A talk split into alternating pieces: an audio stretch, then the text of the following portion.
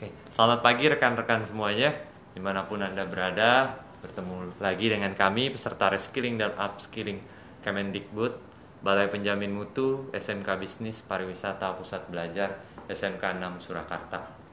Pada kesempatan kali ini, kita akan membahas uh, tema tentang manajemen pengelolaan SDM di perusahaan retail Alfamart. Uh, kali ini kita kedatangan narasumber yang sepertinya amat sangat berkualitas di sini. Wah, ya uh, dengan bapak siapa nantinya nanti akan ada sesi perkenalan. Uh, sebelumnya semoga sehat selalu teman-teman di mana pun anda berada.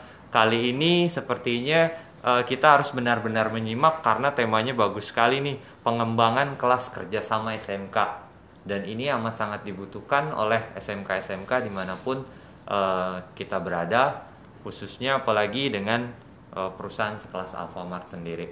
Uh, meskipun kita udah kenal, saya akan mencoba memperkenalkan kembali rekan-rekan. Oke, uh, dimulai dari sini, Bu. Ya, perkenalkan saya Irna dari SMK 1 Garut. Saya Umar Said dari SMK Negeri 9 Semarang. Lydia Harahap, SMK Batik Sakti 2 Kebumen. Oke, dan narasumber kita mohon diperkenalkan, Pak. Selamat pagi, nama saya Beni, panjangnya Beni Kurniawan. Saya sebagai People Development Manager di Alfamart Brand Klaten. Oke. Oh, dan saya sendiri adalah Bara Ibnu Hasan dari SMK Negeri 14 Jakarta. Mau tahu podcastnya seperti apa? Tolong pastikan pantau kegiatan kali ini. Oke. Uh, dimulai dari mana nih Pak Umar? Kira-kira. Oke, Pak Beni Pak Beni tolong dipaparkan mengenai penjelasan umum sebenarnya Pak Beni itu di posisi posisi apa dan bagaimana. Silakan Pak. Baik assalamualaikum warahmatullahi wabarakatuh. Waalaikumsalam warahmatullahi wabarakatuh. hari ini tepat tanggal 4 ya tanggal 4 November jam 10 pagi. Ini adalah suasana yang sangat menggembirakan khususnya saya pribadi. Ya. jadi kedatangan bapak dan ibu guru yang luar biasa ber, mau berkunjung di tempat kami di Alfamart dan Klaten gitu. Dan saya adalah narasumber yang di yang disuruh untuk menjadi narasumber. Mudah-mudahan ini bermanfaat buat rekan-rekan semuanya, bapak dan ibu. Apa yang perlu kita bisa sampaikan, saya akan sampaikan. Cuman ada hal baiknya kita akan coba untuk sharing terkait dengan uh, brand Skalaten Alfamart dan Skalaten itu seperti apa gitu ya. Jadi kalau secara kajian sosiologinya itu secara populasi kita itu jumlahnya luar biasa. Satu cabang saja di brand Skalaten itu ada 4.483 karyawan kalau kita bisa hmm. coba untuk sebut secara kuantiti yeah. gitu ya. Dari 4.483 karyawan ini ini terdiri dari beberapa divisi-divisi Pak Ibu divisinya ada di operation yang merupakan populasi terbanyak di tempat kami kemudian ada juga di finance ada di marketing ada di IT kemudian di logistik yang beberapa saat yang lalu uh, sempat kunjungan ke belakang ke warehouse, warehouse ya. kami ya. gudang kemudian ada di apa namanya property and development jadi kalau bisa bicara property and development ini Alfamart pertama kali dibangun itu ada surveyornya kemudian di maintain oleh maintenance dan kami ada di situ property and development. Dan yang terakhir saya di human capital. Jadi human capital ada dua. Dua departemen yang bisa saya sampaikan. Di people development saya sebagai people development manager kemudian ada kaki yang lain itu adalah general service manager. Jadi saya sangat berterima kasih nih sudah diundang kemudian kita santai kita diskusi kita sharing bersama-sama terkait dengan uh, Alfamart Class tentunya ya gitu ya. Terkait dengan pemasaran juga gitu ya. Nah tadi tadi sudah dikenalkan uh, di samping saya Pak Umar kemudian ada Pak Bara kemudian ada Bu Irna. Sama Bu Lydia di balik layar ini sebenarnya ada satu orang juga yang belum kita sebutin. Ya selamat Bu Esti selamat datang. Jadi nanti kita sama-sama e, bertanya tentang apa pun terkait dengan Alfamart. Kita punya program apa yang kita bisa eh, upgrade kompetensi siswa dan sebagainya.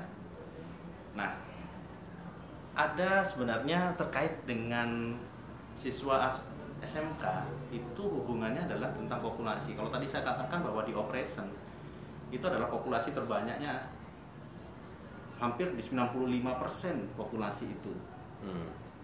Dan ternyata setelah kami bedah juga lulusan SMK lah yang paling SMK, SMA dan sederajatnya gitu kan yang paling banyak. Hmm. Jadi 95% dibandingkan dengan divisi-divisi lain. Hmm. Tetapi ingat juga kami di perusahaan yang katakanlah sudah TBK ini juga punya turnover gitu ya. Jadi turnover itu adalah karyawan yang resign, karyawan yang uh, tiba-tiba tidak melanjutkan begitu. Itu juga cukup lumayan. Jadi artinya kami juga butuh masih tetap membutuhkan source atau sumber daya manusia yang lain sebagai pengganti. Ya. Jadi kalau lihat turnover itu karena pandemik nah ini pandemik ini alhamdulillah Alfamart ini adalah salah satu juga ya salah satu perusahaan yang masih bisa sustain yang masih bisa uh, bersaing dengan uh, perusahaan-perusahaan lain tanpa ada pengurangan karyawan ini alhamdulillah Hmm. banget jadi kami masih bisa uh, Eksis, Pak, ya? eksis Hmm. dan tidak ada pengurangan karyawan, pengurangan upah dan sebagainya dan ini adalah sesuatu yang membanggakan ya syukur alhamdulillah semua adalah berkat dari kerja keras uh, rekan-rekan semua karyawan yang ada di sini. Nah nanti membahas ter- terkait dengan tadi populasi SMK yang terbanyak nanti ada kaitannya juga Ya. dengan alfa source dari mana sih gitu ya, Iya, iya. turnovernya banyak. SDM-nya. SDM-nya banyak, ngambilnya dari mana nih orang-orangnya nanti. Jadi singkat kata bahwa Alfamart di cabang Klaten total populasinya adalah 4.400 something yang tadi saya sempat sampaikan dengan jumlah populasi terbanyaknya kalau kita membedahnya per level background pendidikan adalah SMA SMK yang terbanyak. Begitu kurang lebihnya. Di awal kita coba untuk eh, berbagi. Iya. Ya silakan Ya. Terima kasih Pak. Ini sepertinya informasi yang cukup menarik buat kita karena memang angka-angka seperti ini eh, kita belum pernah dapatkan. Ternyata di Alfamart itu eh, 90,2 persennya adalah eh, boleh dibilang alumni alumni yang kita yang ada di kita kan gitu. Nah, sementara eh, kebutuhan yang begitu besar di Alfamart eh, supportnya dari mana, kemudian bagaimana proses rekrutmennya, sebenarnya ini yang cukup kita tunggu-tunggu karena selama ini kan eh, belum banyak teman-teman dari SMK Bapak Ibu guru ataupun sekolah SMK itu eh, data ini belum pernah kita dapatkan. Nah, termasuk juga karena memang kita eh, punya kompetensi keahlian untuk bisnis daring dan pemasaran yang salah satu kompetensi adalah kompetensi retail dan menurut saya cukup pas banget gitu. Eh, ada satu dua SMK yang memang udah jadiin punya jadiin kerjasama dengan pihak Alfamart, eh, misalnya dengan konsep eh, pengembangan kelas kerjasama Alfamart kelas gitu. Tapi jumlahnya pun saya kira belum eh, signifikan, artinya lihatin angka yang cukup besar seperti itu. Contoh kita ambil contoh aja di wilayah karena kebetulan saya ada di SMK Negeri 9 Semarang yang eh, kebetulan posisi saya sebagai ketua NGMP Pemasaran Jawa Tengah liatin jumlah angka SMK yang ada di Jawa Tengah MBDP itu ada 170 SMK eh, sedangkan kelas Alfamart itu hanya 12% itu angka yang sangat sangat kecil banget gitu. Nah potensi-potensi untuk coba pengembangan ke sana sepertinya sama masih sangat dimungkinkan gitu Pak Beni ya. Betul boleh. Betul, Nah, boleh. seperti apa konsep yang uh, bisa mungkin uh, teman-teman uh, bukan hanya di Jawa Tengah, tapi saya kira juga di provinsi yang lain uh, sangat membutuhkan uh, support dan kerjasama yang lebih intens dan lebih konkret seperti program Alfamart Class ini. Seperti apa Pak Benny mungkin? Ya, eh, Alfamart Class sebenarnya sudah lama ya kita berdiri begitu. Kurang lebihnya sudah 10 tahun lebih kali ya. Yang pertama pionirnya ada di Jawa Timur kebetulan SMK PGRI 3 Malang. Hmm. Jadi akhirnya ketika kami evaluasi memang ini sangat berdampak baik itu di dunia industri di tempat kami maupun di dari pihak sekolah. Dan ini adalah pencapaian yang luar biasa. Ternyata di tiap jadi kami punya 32 cabang Pak. Dan 32 cabang ini 31 ada Alfamart kelasnya 31 cabang kami ada Alfamart kelasnya hanya satu yang belum ada Alfamart kelasnya kebetulan Hmm. saya harus sebut di cabang Batam Hmm. hmm. begitu ya ini Ya, ini masih progres sebenarnya karena Batam itu potensi pemasaran atau daring gitu yang kita sebut itu belum ada di sana lebih ke perhotelan lebih Bisnis ke ya. bisnis Wisata. pariwisata gitu. jadi pemasaran masih belum masuk belum bisa masuk kalau kalau kalau bisa saya katakan demikian Hmm.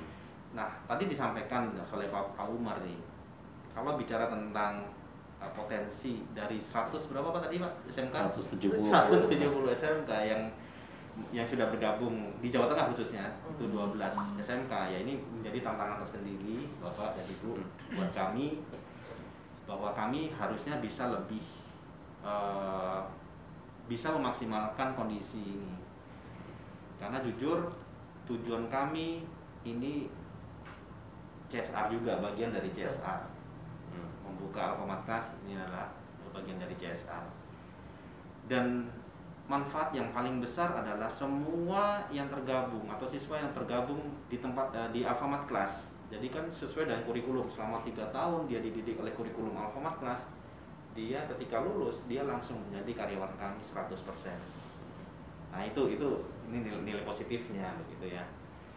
Dan ini ini yang harus ditangkap sebenarnya oleh uh, pihak sekolah. Tapi bukan hanya di, di lulus kemudian di apa namanya diterima di tempat kami saja. Ada manfaat lagi dia di grade 4 gitu ya. Kalau siswa SMK yang biasa yang tidak bergabung Alfamart Class dia masuk ke tempat kami itu grade-nya grade 3 Hmm.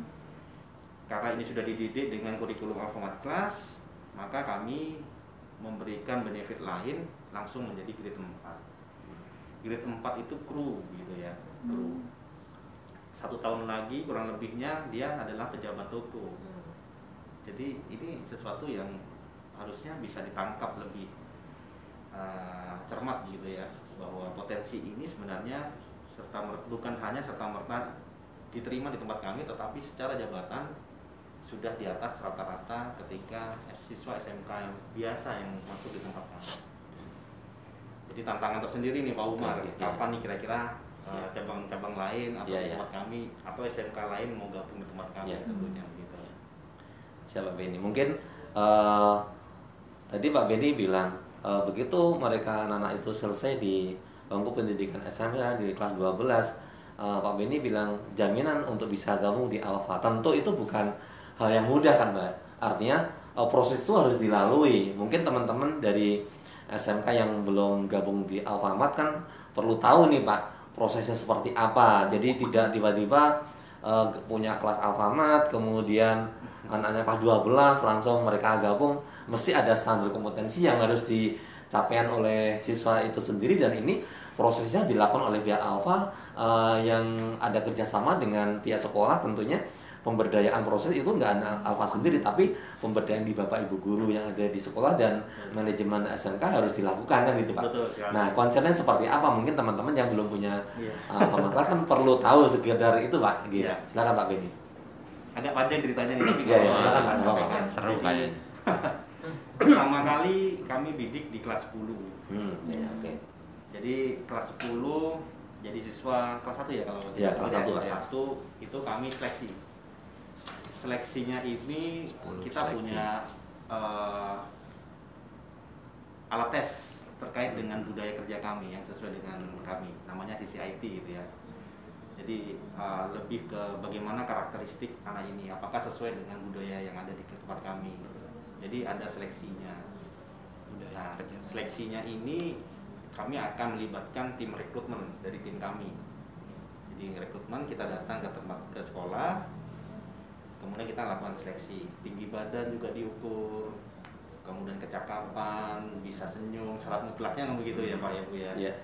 Jadi orientasinya adalah dia bukan hanya good looking kalau good looking saya rasa sem- Poles. bisa dipoles gitu benar tetapi kemauan untuk belajar terus kemudian senyum kemudian karena jujur di retail itu pelayanan ya nomor satu Hmm. Jadi hal-hal yang ini yang kita bisa coba untuk mengcapture gitu ya. Apakah si anak tersebut bisa ke depannya selama tiga tahun nanti bisa sesuai dengan masuk ke budaya kita. Nah kemudian setelah seleksi barulah ada sinkronisasi kurikulum. Hmm, betul, Pak. Ya. Nah sinkronisasi eh, sinkronisasi kurikulum ini khusus untuk kalau bicara tentang jurusan jurusan Ya, BDP Pemasaran, Pak. BDP ya. Kalau jurusan yang lain mohon maaf masih belum 100% inline dengan uh, kami punya Materi, materi. betul. Gitu. Hmm. Contoh misalkan akuntansi gitu ya. Walaupun sama-sama begitu ya. Hmm. Tetapi secara kurikulum kami tidak ambil resiko ini masih belum. Walaupun masih tetap progres kami lakukan itu. Hmm. Nah, sinkronisasi kurikulum kami melibatkan tentunya guru-guru pengajar, kepala sekolah juga kita libatkan, termasuk beberapa kalau SMK ini kan diambil diambil oleh dinas Pendidikan provinsi. provinsi Hmm, gitu ya, pendidikan provinsi dan kami juga akan libatkan dari dinas provinsi. Kemudian sinkronisasi kurikulum selesai, barulah dilakukan pembelajaran selama tiga tahun. Tetapi tiga tahun ini tidak serta merta kita lepas enggak. Jadi ada evaluasi juga. Hmm. Kami punya eh, akreditasi, Iya, ya. kami punya supervisi. Supervisi, ya. Setiap tahun kami akan melihat karakter eh, siswa ini apakah masih on the track gitu ya, ataukah memang sudah tidak bisa diarahkan ke tempat kami. Jadi kami tetap evaluasi. Termasuk gurunya kita ada TFT, Oh ya, oke, betul. training for trainer ya. Iya. Jadi kami adakan kalau masalah teknis tempat mungkin itu bisa di sekolah atau di dinas mungkin kalau ada apa memfasilitasi tempat dan Iya. sebagainya. Atau di tempat kami juga bisa. Hmm. Jadi semuanya kita rangkum dalam kaitannya adalah untuk pengembangan kompetensi siswa sebenarnya Pak. Hmm. Ya. Nah, kelas 3 begitu lulus supaya merefresh kembali kami adakan tes. Tapi tes ini hanya untuk sebagai remind aja sebenarnya kepada siswa. Ilmu ilmu yang sudah didapat selama tiga tahun Ya. apa sih sampai sejauh mana gitu ya. Baru nanti dinyatakan lulus Ya. dan bergabung di tempat kami. Oke. Gitu. Mungkin sharing tambahan sedikit Pak ya, mungkin sharing pengalaman aja sih Pak. Jadi emang di proses yang kita lihat begitu kita gabung dengan Alfamart Class banyak yang bisa kita dapatkan dari Alfamart. Artinya kompetensi itu tidak hanya sekedar ditransformasikan kepada siswa tapi kepada Bapak Ibu guru karena begitu eh, kita menyatakan siap gabung di program Alfamart Class maka Bapak Ibu guru harus ada kesiapan untuk ikuti program TOT-nya gitu. Kemudian TOT itu dilakukan setiap tahun sekali lah ya. Jadi TOT dan mungkin eh, tidak hanya TOT, materi-materi modul-modul pembelajaran pun kita dikasih video pembelajaran tutorial juga diberikan. Kemudian eh, kehadiran dari pihak Alfa di terprogram eh, berapa kali sekali, eh, berapa bulan sekali udah mereka akan selalu pantau dan eh, catatan yang mungkin bisa kita dapatkan evaluasi yang kita selama ini lakukan Bapak eh, bahwa ketercapaian kompetensi anak itu justru lebih banyak ketika mereka itu masuk di program pemagangan. Maka konsep awal dari apa Alfamart bahwa magang siswa itu satu store hanya satu siswa. Awalnya kita juga eh, gimana gitu ya? Artinya sedikit menolak gitu. Karena biasanya kita kalau mau mem- memagangkan siswa itu rombongan. Eh, satu toko itu 5 sampai 10 siswa gitu. Tapi di Alfa ini hanya satu nggak boleh berdua. Dan itu ternyata memberikan efek yang cukup bagus. Kita bisa evaluasi bahwa kemandirian siswa bisa terbentuk kompetensi siswa baru di magang pertama selama tiga bulan itu sudah bisa kita lihat kompetensi siswanya. Apalagi di dua kali magang selama tiga bulan berikutnya eh, dewasa banget bahkan benar-benar siap kerja lah. Itu yang yang kita lihat di kompetensi siswa. Karena yang kita lakukan eh, begitu selesai saya akan coba evaluasi bertanya kepada siswa apa yang kamu dapatkan? Kamu ngerti apa? Dan itu menjadi sesuatu bahkan kita banyak belajar dari mereka. Jadi gurunya karena mungkin eh, kita hanya TOT, kita nggak pernah magang sampai di toko. Itu yang belum kita lakukan. Maka mungkin tambahan program barangkali nanti pihak Alfamart mengizinkan kasih kesempatan Bapak Ibu guru untuk magang di toko mengenal kompetensi tidak hanya sekedar tahu di paparan tapi juga bisa mengenal secara langsung di lapangan sehingga prosesnya ini eh, benar-benar menjadi tanggung jawab bersama kan gitu Pak Bani ya Benar sekali. antara pihak Alfa yang selalu pantau kasih edukasi kita bapak ibu guru juga harus eh, support dong kan gitu gimana Pak Bani ya Ya, eh, menarik kalau bicara tentang pemagangan sebenarnya. Mhm. Memang pemagangan ini ya, diciptakan untuk learning by doing ya. Jadi Iya, langsung betul, kalau bicara magang ini kan supaya si anak atau si siswa tadi ini dia paham betul realita pekerjaan yang sebenarnya apa gitu kan. Dan kami sudah menjalankan pemagangan ini rutin ya Pak setiap setiap kalender akademik ya kami menyesuaikan sih sebenarnya kalau pemanggangan jadwalnya itu. Eh, karena tiap sekolah tiap provinsi punya eh, masing-masing apa namanya kalender gitu Hmm. yang sesuai. Kami masih available seperti itu. Menariknya lagi pemagangan di Alfamart ini untuk Alfamart Class kami ada pengganti biaya transportasi kalau bicara Oh, iya, iya, ini betul, gitu ya. Jadi Iya. supaya si anak ini memang benar-benar enjoy fokus terhadap apa yang dia akan lakukan pada saat pemagangan. Tidak perlu mikir hal-hal ter- terkait dengan keuangan mohon maaf gitu ya, Iya, karena kan betul. bukan memperkerjakan sekali lagi. Jadi uh, uang ini adalah uang pengganti bukan seleri atau buah bukan tip bukan apa tapi ini adalah pengganti transportasi Hmm. dengan sejumlah uang tertentu gitu ya pak ya. Dan ini dihitungnya adalah per hari hitungannya. Ya jadi dapat uh, insentif uh, satu hari per hari. Sejumlah nilai tertentu dengan sejumlah berapa berapa bulan dia akan melakukan program Magangan, pemagangan betul. Ya. ada tiga bulan ada enam bulan ada bahkan satu tahun bahkan. Hmm. jadi ada beberapa sekolah provinsi yang menghendaki satu tahun. Dan kami coba untuk mengakomodir ini semua pak. Hmm. Nah, pemagangan guru pun demikian. Wajib ini memang harus. Jadi memang tantangan tersendiri akhirnya kapan nih guru-guru mau dia diundang untuk magang gitu ya? Ya. di sekolah di mana? Di toko kami. Nah kenapa Iya. harus satu orang? Jadi ini adalah bentuk evaluasi kami rutin pak bu. Hmm. dulu awalnya saya masih ingat gitu ya magang di toko itu lebih dari satu orang. Tadi disampaikan lima Iya. orang. Iya. tapi ternyata lima orang ini tidak efektif. Nah. Karena tahu sendiri begitu ya banyak hal yang dibicarakan ternyata. Jadi ngobrol ya Pak. ngobrol gitu Iya. akhirnya kami coba untuk evaluasi mencoba untuk tiga orang dua orang lagi satu orang jadi kami melihat melihat jumlah toko kami juga nggak mungkin kami akan menempatkan siswa magang ini jauh dari tempat lokasi rumah Oh, atau iya, betul. sekolahnya Iya. kami sampai memikirkan seperti itu karena menjadi tanggung jawab kami begitu ya pak ya ya jadi eh, pemagangan wajib memang harus ada kalau ingin gurunya ingin untuk mengembangkan lagi pengetahuannya boleh join untuk pemagangan di waktu yang beda dengan Ya. siswanya pastinya oke gitu Pak. mungkin satu lagi nih Pak eh, yang kita lihat bedanya kerjasama Alfamart dengan apa namanya yang sudah dikonsepkan itu eh, memang dari sinkronisasi kurikulum yang pertama kemudian TOT untuk eh, tenaga pengajar guru-guru produktifnya harus ngikutin semua semua diwajibkan. Kemudian eh, apa namanya magang konsep magang siswa udah diskedulkan Eh, sebelum magang juga dari Alfamart eh, kasih pantauan pembekalan awal ya Pak. Betul. selesai selalu dilakukan eh, instrumen untuk coba mengukur kompetensi baik itu pra ataupun pasca ya itu saya coba pantau juga. Eh, dan satu lagi yang berbeda adalah di identitas eh, kelas industri berupa laboratorium retail itu eh, diciptakan juga. Itu menjadi menjadi image branding buat SMK gitu Pak. Jadi eh, itu yang eh, yang boleh kita bilang membedakan eh, kelas kerja sama Alfa dengan yang lebih fokus dan sepertinya nilai plusnya ada di situ Pak.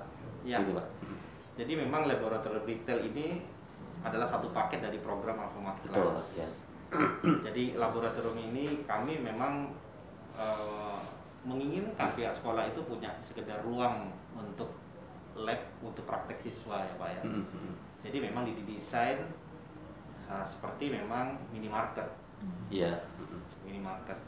Jadi sewaktu-waktu siswa ini bisa praktek langsung di sekolah.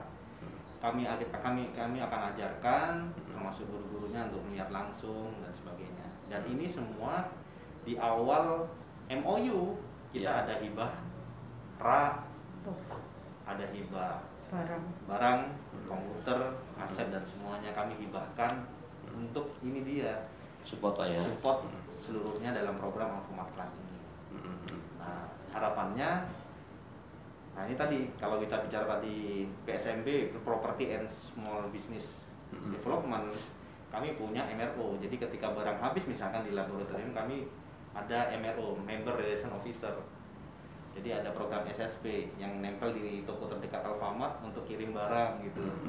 Dengan harga yang harga bukan harga umum tapi harga member seperti itu. Jadi programnya berkesinambungan dan ini win-win solution sebenarnya. Nggak mungkin dijual dengan harga umum kayak gitu ya. Ya, Jadi apalagi ini adalah lingkupnya adalah sekolah. Dan satu hal lab ini bukan diciptakan untuk bisnis oriented. Orientasinya kami menginginkan bahwa lab ini difungsikan sebagai benar-benar ruang praktek siswa Hmm. supaya benar-benar mahir bagaimana dia melayani konsumen, bagaimana dia mengoperasikan komputer, kasir, bagaimana dia membersihkan Toko. uh, toko dan sebagainya. Display gitu ya. Display. Semuanya harus uh, runtut gitu. Mm, Ya karena kenapa saya bisa bicara demikian? Nah ini benar pak, testimoninya begitu harusnya. Karena dulu saya juga dari toko berawalnya. Oh, gitu ya, Jadi tahu paling tidak tahu.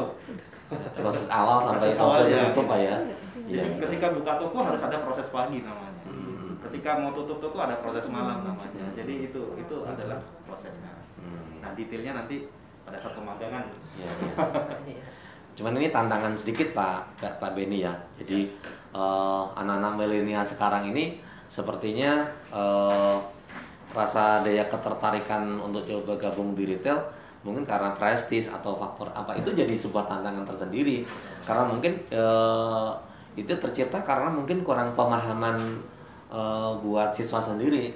Kalau saya gabung di kru nya Alfamart itu apa sih yang saya dapatkan? Dan kemudian ada nggak kesempatan saya untuk coba berkarir? Kemudian kesempatan saya coba untuk eh, bekerja sambil kuliah? Itu kan menjadi sebuah eh, pertanyaan yang sebenarnya harus mereka tuh pahami ketidaktahuan itu menjadikan ketertarikan untuk juga coba gabung di kru eh, Alfamart itu menjadi sebuah tantangan buat anak siswa siswi kita.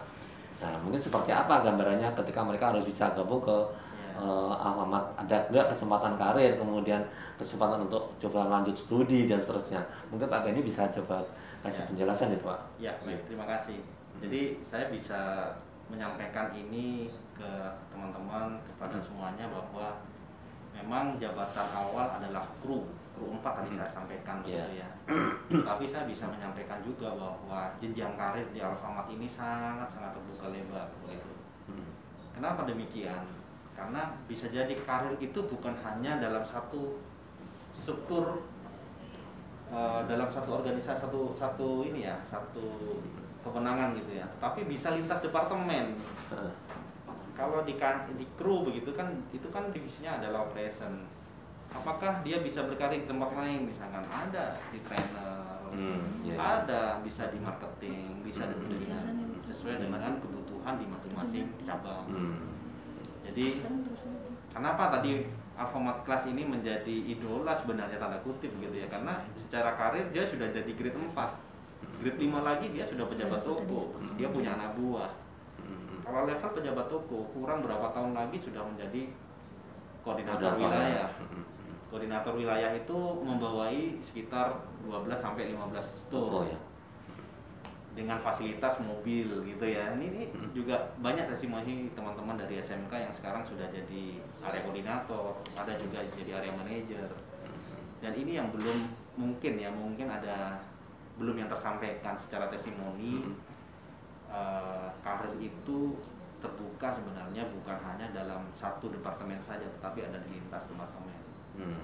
seperti itu Pak Bu. Jadi titip salam buat siswa semua karir ada di Alfamart. Hmm. Asalkan kompetensi tadi.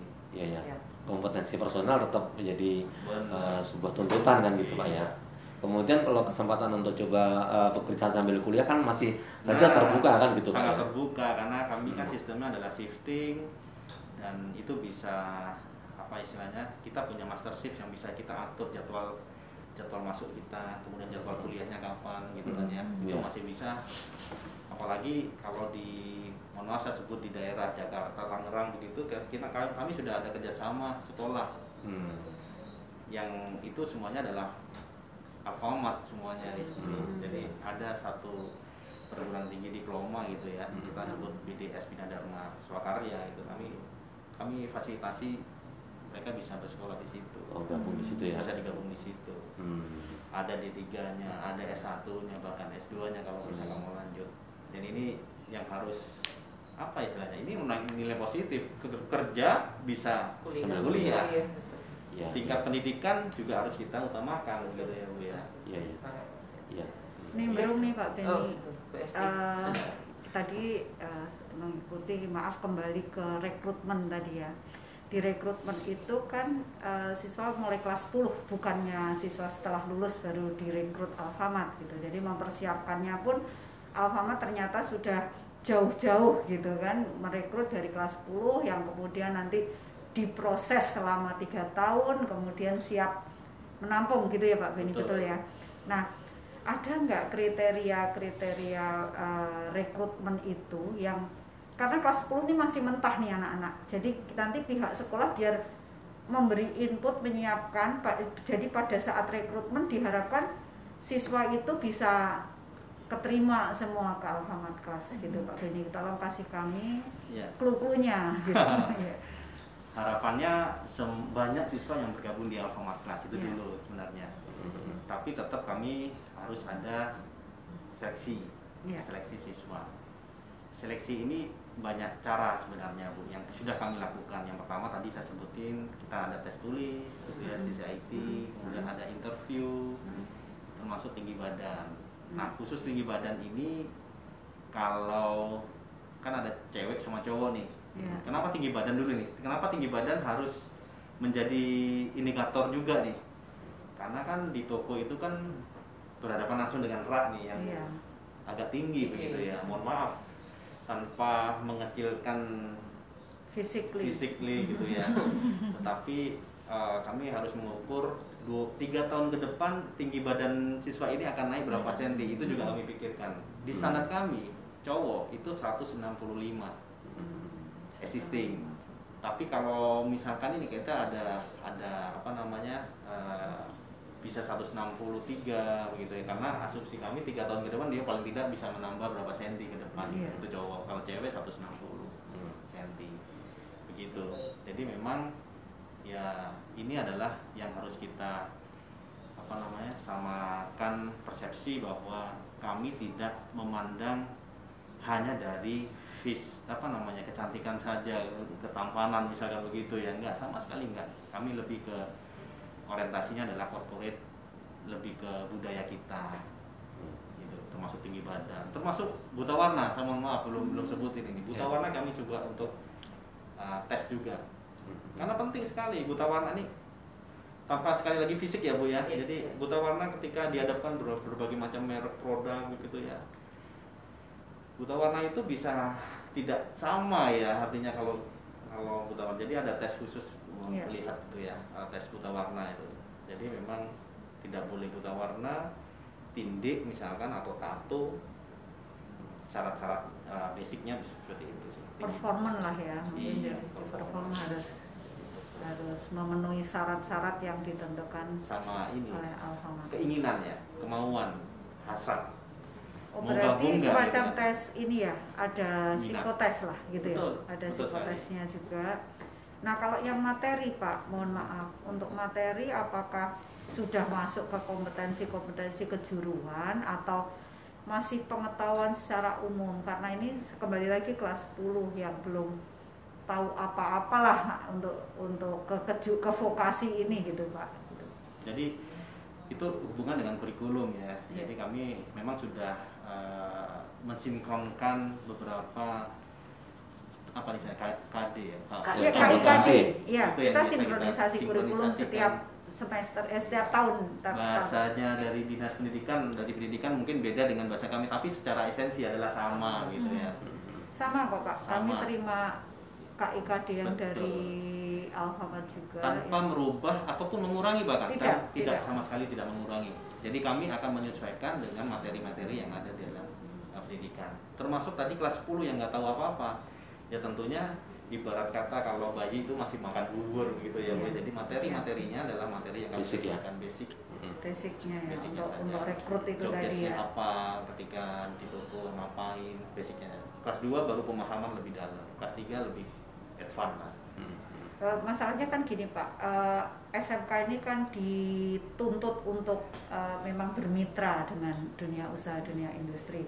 Kalau dengan adanya sebuah suatu usaha itu ada di sekolah, se- kalau dulu kita kesannya malah wah ini sekolah di branding nih gitu kan. Hmm. Tapi sekarang kan tidak, malah justru SMK itu harus membranding dengan eh, berbagai dunia usaha, dunia industri. Nah, terus terang kalau semakin banyak nanti Alfamart itu menaruh brandnya itu di sekolah-sekolah itu menaikkan ya minat minat masyarakat untuk memilih ke jurusan-jurusan yang ada kalau yang di sini kita BDP yang jurusan pemasaran lah jurusan yang bermitra dengan retail dalam hari ini retail kalau siapa yang sih yang nggak tahu Alfamart yang di setiap tikungan ada gitu Pak. Jadi kita harapkan mungkin lebih banyak akan lebih banyak lagi sekolah yang di branding nih sama Alfamart gitu. Karena kebetulan kan kita sudah beberapa bahkan sudah sampai keluar Jawa itu kan sekolah yang di depannya ada bisnis center, kemudian di bawahnya Alfamart itu selain membuat interface sekolah itu jadi bagus juga wah nanti aku masuk ke situ jadi pegawai Alfamart misalnya dan lain-lain. Minimal Iya. jurusan bisnis dari pemasaran jumlahnya bertambah. Iya, Betul. Alfamart membuka hanya lebih banyak lagi gitu kan. ya, tantangannya memang itu sebenarnya ya jadi kan pemasaran ini kan sebenarnya banyak ya Bu ya Iya. atau sedikit bahkan Kalau ada beberapa karakter sekolah yang sedikit Enggak semua SMK ada jurusan Betul. ini Pak. Ya. spesial gitu jadi Iya. kan. makanya untuk menaikkan bahwa kami memang benar-benar fokus konsentrasi dan ingin menaikkan kompetensi maka kami ciptakan untuk eh, apa namanya tadi bisnis center ya Hmm. bisnis center di sekolah-sekolah nah supaya apa siswa ini menganggap bahwa oh di sini ada prakteknya yang jelas Hmm, Iya, iya. belum lagi kedalaman programnya setelah masuk oh ternyata ada program pemagangan oh ternyata ada guru tamu misalkan Hmm. begitu dan ini sudah kita rangkum dalam Alfamart Class semuanya tertata rapi bahwa Alfamart Class benar-benar ingin menciptakan uh, siswa yang kompeten. Karena tadi kaitannya dengan turnover begitu ya bu ya betul. turnover kami lumayan gitu ya jadi kalau saya boleh buka data ini kami bisa turnover tertingginya itu bahkan ada di 0 sampai 3 satu bulan bahkan Hmm. Oh. jadi ini ini sebenarnya menjadi apa istilahnya eh, sesuatu yang mungkin kita PR bersama ya Ya. saya mudah-mudahan masih buka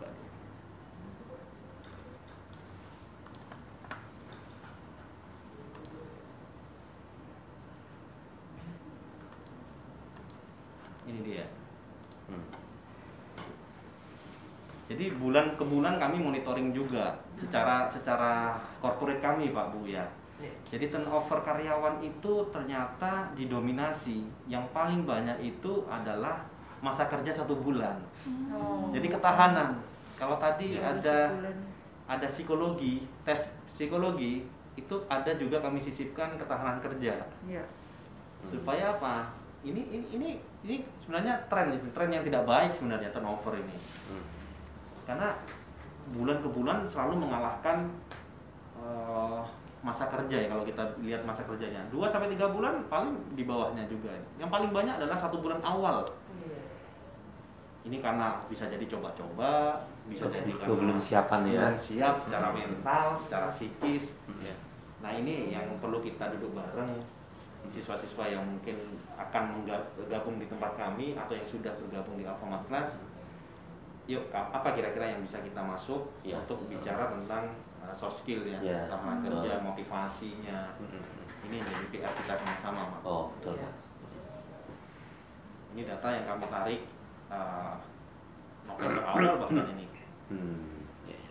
Di turnover ini kira-kira kalau misalnya dipilah kembali itu Pak eh, paling besar itu yang memang sudah pernah di kelas Alfamart atau yang alumni yang gabung di Alfamart ini Pak?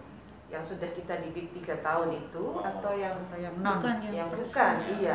jadi yang ini adalah total semuanya Umum. existing Oh, umum. umum ada juga Alfamart Class ada yang non Alfamart Class Hmm. menarik kalau tadi uh, Bu Lydia sampaikan bahwa Hmm.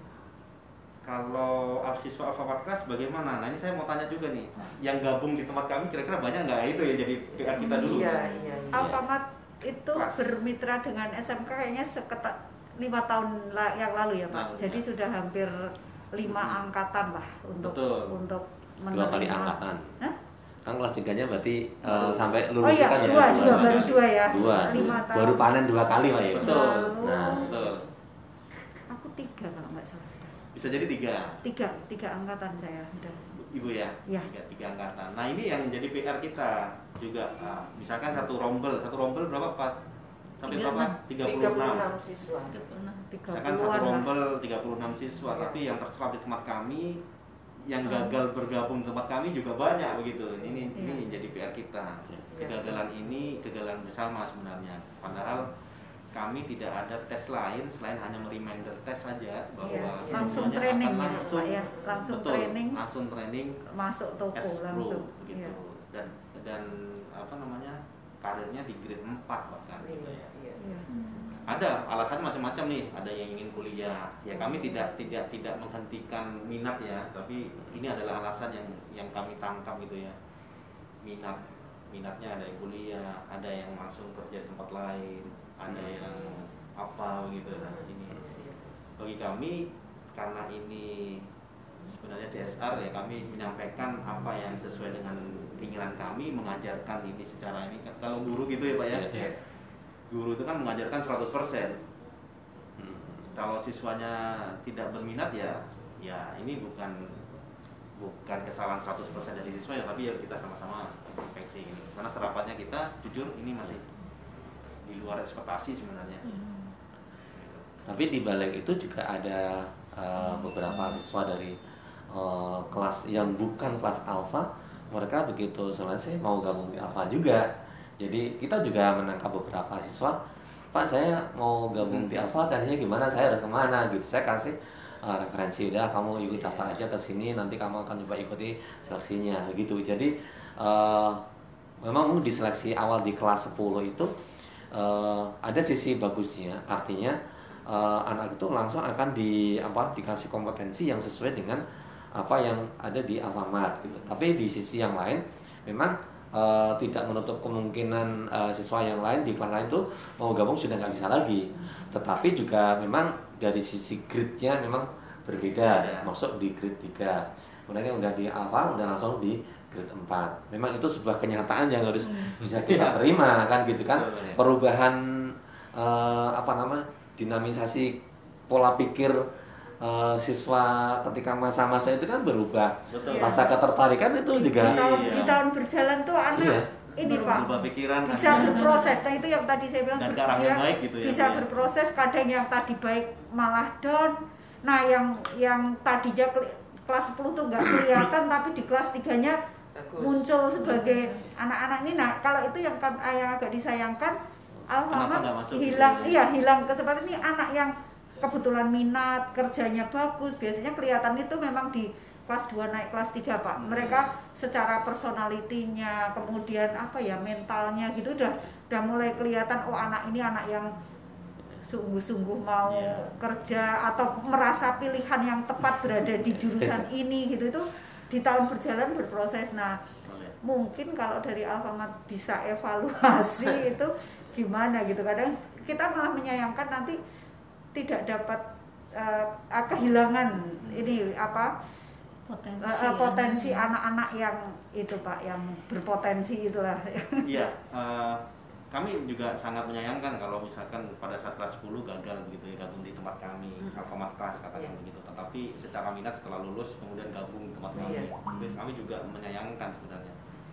Tapi, dan ada loh pak yang saya punya siswa beberapa yang ke kompetitor. Sebelah oh, gitu. tuh kuning biru. Setelah ikut kelas Alfamart enggak enggak ikut Alfamart kan kan, ya. kan di saya karena oh, dua kelas masuk. ada oh, enggak oh, masuk oh, Alfamart tapi kan kita guru sudah menyisipkan iya, juga. Karena iya. dalam pembelajaran Betul. yang tidak bisa membedakan kelas A dan kelas B hmm. gitu Pak jadi mereka dapat tukar-tukar hmm. lari deh ke hmm kompetitor biru kuning itu mereka yang untung jadi gini bu sebenarnya kalau tadi bicara tentang rombel satu kelas memang ada kelas khusus Alfamart kelas 36 katanya gitu. Tetapi dalam uh, prakteknya hanya misalkan 20 25, orang misalkan gitu ya, 20 atau 25. Tetapi dalam satu rombel harus 36 misalkan. Kemudian campuran iya, itu dengan itu yang kesulitan non kita. Kelas. Nah, secara kelulusan secara kelulusan ini memang grade-nya berbeda ketika masuk di Alfamart. Tetapi secara materi kami me menyerahkan sepenuhnya kepada guru. Materi itu silakan mungkin kalau misalkan itu mau digunakan untuk siswa Alfamart kelas dan non Alfamart kelas silakan. Boleh, ya. hmm. Karena kami sudah biasanya kan memberikan buku hmm. modul modul ya, modul, modul, modul video pembelajaran, pembelajaran, video pembelajaran kita ada gitu ya. yang kita supaya, pakai. Uh, supaya yang non alfamart kelas ini sebenarnya paham esensi dari materinya sebenarnya juga. Pasti akan ikut paham, Pak. Ikut Karena paham juga. anak yang non pun kita dan akhirnya, akhirnya ini juga ada kejadian. Akhirnya yang non alfamart kelas ini ketika lulus dia ngelamar di alfamart. Karena dia paham dan lulus ya yeah. akhirnya lulus. Dan karena dia paham dia bahkan menjadi orang yang beda. Karena secara pemahaman knowledge skillnya dia sudah terbentuk. Yeah. walaupun dia berangkat di grade tiga katakan yeah, begitu. yeah. kompetensi tidak pernah salah. Performan orang tidak pernah salah.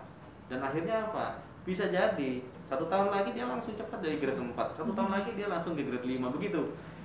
Ya itu kalau uh, apa standar idealnya ya bu ya. Yeah. Kalau misalkan dia ke kompetitor itu kembali ke hak masing-masing ya.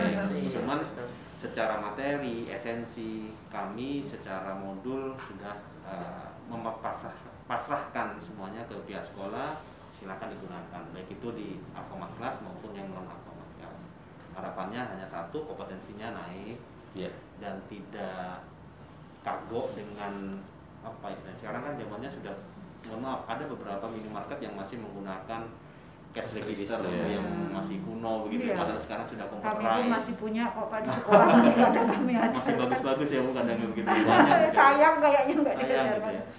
padahal di luar sudah sudah jauh ditinggalkan begitu ya. Sudah computerized pakai POS, POS gitu semuanya. Jadi supaya semuanya dapat utuh resep resep masakannya ibarat kata ini saya kasih gitu yang kami berikan silakan dikonsumsi ya. jadi uh, menanam bibit yang baik insya Allah kan katanya orang kan ya, ya, betul. akan tumbuh uh, panen yang baik juga ya. gitu. nggak apa-apa tapi harapan saya tetap karena tadi sudah disampaikan bahwa turnover kami tinggi ya hmm. silakan kami masih bisa menerima itu dan jenjang karirnya hmm. saya tadi katakan bahwa saya dulu dari dari ya S1 begitu tapi berangkat dari bawah dari asisten tempat toko dulu zaman 2003 ya. Ke kru juga berarti Pak. Bagaimana? Bapak di kru toko juga? Di asisten tempat toko. Oh, asisten. Jabat toko masih iya, karena kan iya. dari S1 pada saat tahun iya. berapa itu 2003 itu. Hmm. Hanya dua tahun saya masuk ke trainer gitu kan karena memang di internal internal karir kami ada lowongan sebagai trainer. Hmm. Biasanya kalau trainer itu kami kami rekrut khusus internal. Karena secara alur proses sudah paham ya pak? dari secara operasional sudah ini. Karena nanti kan mengajarkan teman-teman toko. Dan itu keuntungannya kami. Akhirnya ada internal karir lagi internal karir lagi dan sebagainya. Akhirnya ya alhamdulillah gitu ya Bu ya. Semuanya pasti ada Jalannya. jalannya. Gitu. Benar benar. Gitu.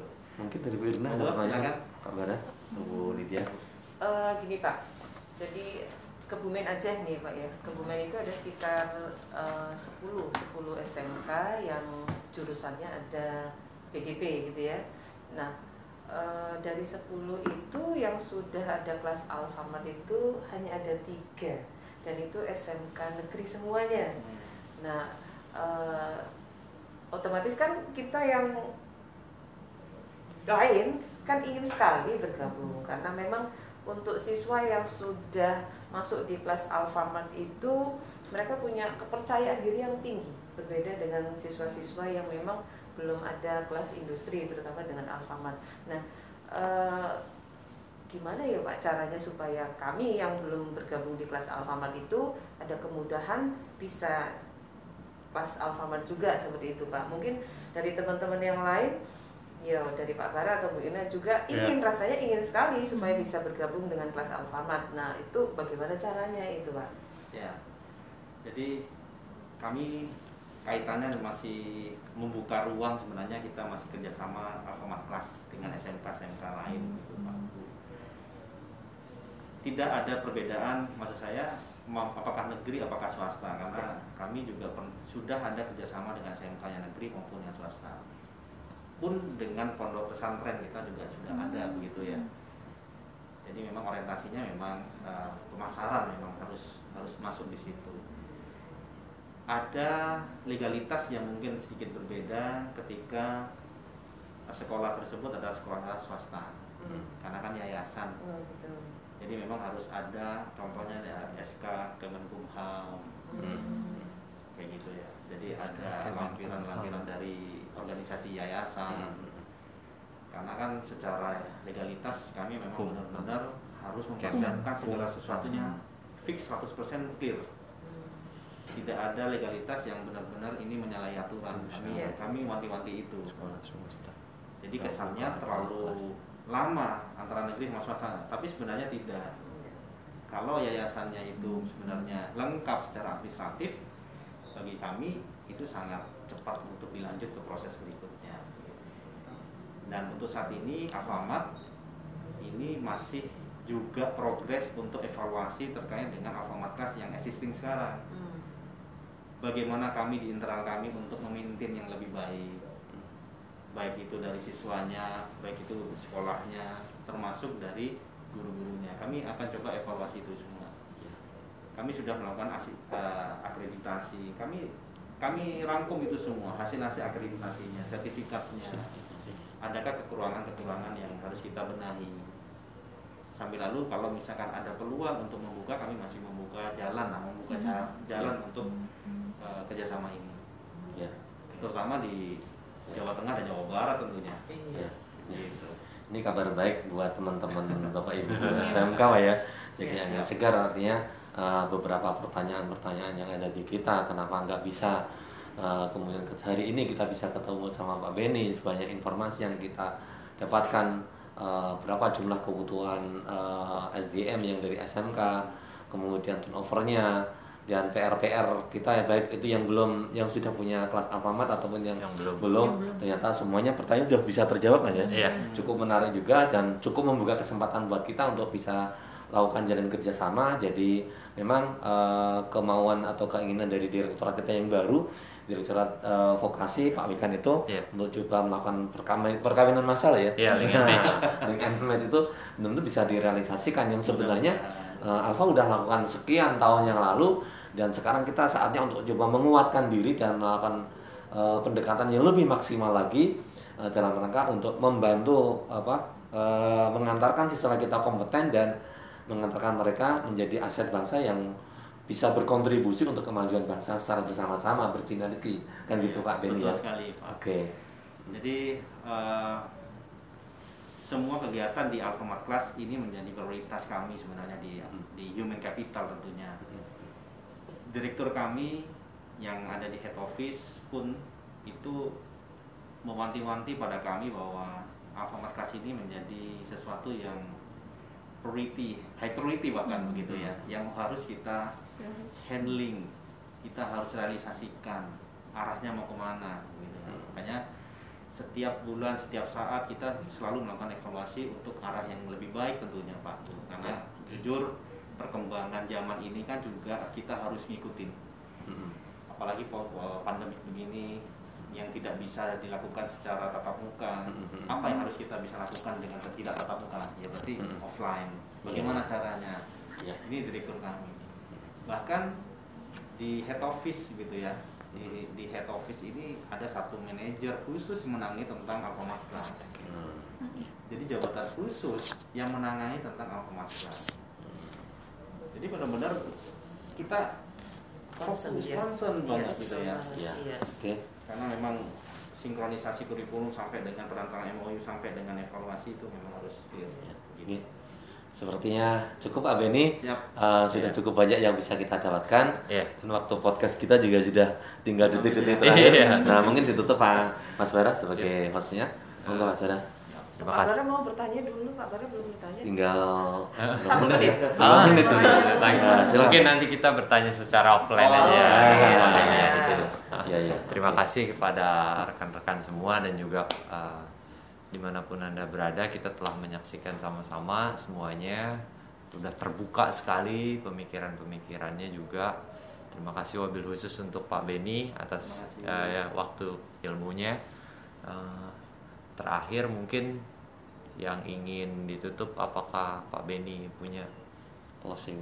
punya tagline, punya kata-kata motivasi gitu. Untuk khususkan tadi ini ini kan temanya pengembangan kelas kerja sama SMK. Jadi khusus untuk uh, siswa-siswa nih Pak gitu yang mau Dan uh, SMK juga. Iya dan SMK juga mungkin yang mau bergabung. Silakan Pak. Ya, eh tagline-nya lebih ke kepercayaan diri ya, kepada siswa-siswa mungkin ya Pak Bu ya. Ya. Jadi untuk menjadi orang yang istimewa tidak harus menjadi orang hebat, tetapi Hmm. cukup menjadi apa unik itu adalah keistimewaan Anda. Hmm. Jadi tidak perlu jadi orang hebat, ketika unik saja itu menjadi istimewa dan tidak punya orang lain tidak punya. Jadi tetap percaya diri, be yourself, lakukan yang terbaik dan satu hal yang yang harus selalu kita tanamkan mem, apa namanya mendoakan ataupun uh, minta restu dari kedua orang tua kalau gitu. Aja. Ya. Doa ibu itu yang paling mustajab lah. Oh, gitu iya. ya. Mantap sekali. Oke lah dengan demikian uh, podcast ini kita tutup ya. Terima kasih atas waktu dan kesempatannya teman-teman. Kita berjumpa Ya. lagi di podcast selanjutnya. Salam SMK bisa. SMK hebat. Hebat. Oh.